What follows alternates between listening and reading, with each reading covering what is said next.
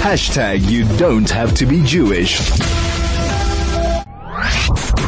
FM, 101.9 megahertz of life.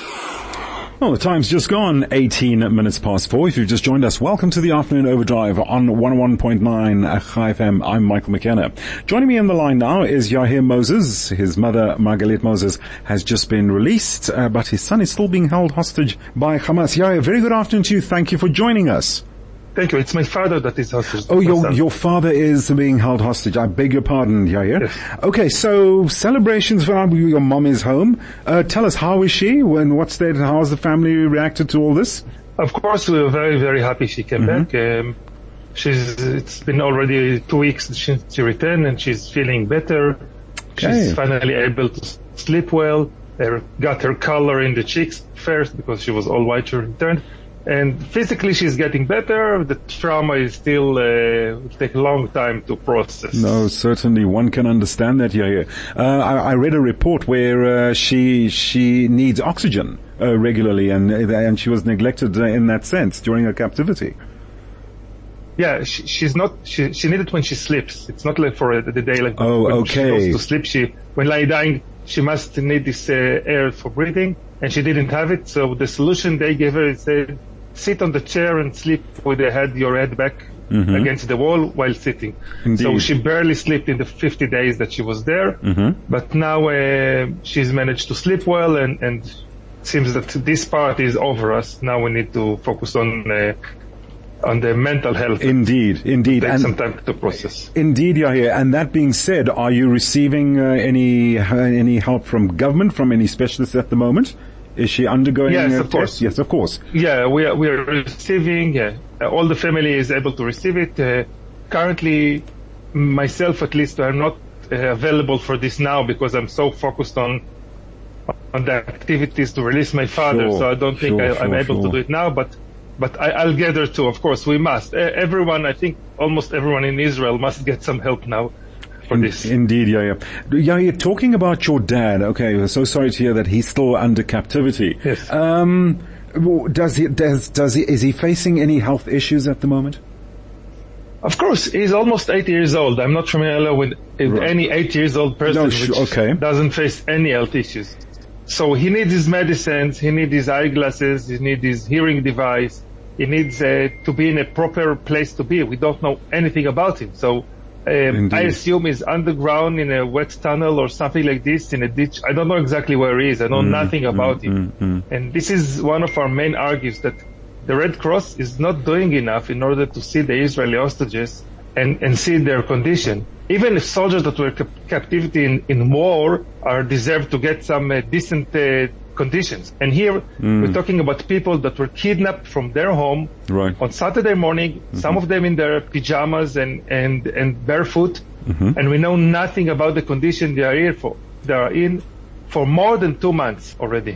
Yeah, here, tell me, um, so has the family, uh, there, there have been calls now, families understandably becoming so frustrated with uh, what's going on and, uh, you know, one would want the release of the hostages like right now. Have you been, have you and the family now been engaged with the government or any movements to, to at least press the government to, to motivate for the, the urgent release of the hostages? Yeah, we're doing many activities hmm. in order to, to put pressure on them and to make hmm. sure that releasing them will be their number one priority goal. Because there are other goals. One of them is destroy Hamas. All the army goals, of hmm. course, they are very important. But first, we must bring everyone home. And, and we strive to that the government will have in its mind that any decision they're making, does it help us to release them? Yes or no? And if not, please find something else to do that will help us to release them Indeed. you know, I said if they believe the the army pressure on Hamas helps, do it, but do it in a way that will not harm the hostages themselves. But yes, it's possible, but it's only one of the way, and there are many other ways, and you need to use all of them in order to. It's diplomatic. This is why I'm talking to you guys. Okay, Sure. we need all the world to understand. Of course. What happened on October 7th? Two things. First, it's something. It's not just happened two months ago. For us, it's more than two months of living hell. It's still happening. It's an ongoing thing. Okay, for us, for the Israeli people, it's it's something that you cannot imagine, and we need all the world to be with us because releasing them is not target for the families, not to Israel government. It's target for the world, for humanity. Right. It's not human. The, the actions that were done on October 7 are not human. And any human being need to say, first, bring them home, send them home back. Sure. It's unhuman what was done there. Mm. I don't want to repeat all the horrors that were done on that Saturday, but course not. even mm. now, holding them, it's not human thing, and all humanity need to have them back. Mm. And this is what we're trying to talk. All the world need to understand this is the situation. Mm-hmm. What Israel doing now in Gaza is activity to release them. It's not activity against the civilian citizens, but they chose this government. Israel is not in Gaza for 18 years now. So, and billions and billions of dollars were invested in. This could be paradise. But all Hamas did with that money is buy weapon and big tunnels with concrete and hmm. make uh, huge tunnels of concrete. Which I heard it's bigger than the subway in New York. So the amount of money that was invested in there Yeah. could be invested for the hmm. citizen. They didn't hmm. even build shelters for their own citizens in, in Gaza. Right. So uh, this is the people we are dealing with. Yeah, yeah. So I, I just want to go back to, I want to focus now your mom's release and now the rehabilitation Okay. uh, side of it. Have you also now met with the other, other uh, hostages who were uh, released? Perhaps, you know, like to talk or to interact or help each other? Just, I'm just curious. Yeah, Um, there are some. No, there are some connection. Uh, I'm, Okay. I'm living in. I, I lived in Kibbutz Nir Oz. I was Hmm. born and raised there. Eighty of the of the kidnapped people. So third of the kidnapped people are from Kibbutz Nir Oz. and many of the released people are from Kibbutz Nir Oz, and, and we're talking Okay. together. We know each other. A, a kibbutz is a community. It's like a Sure. big family. It's not just a place where people are living in.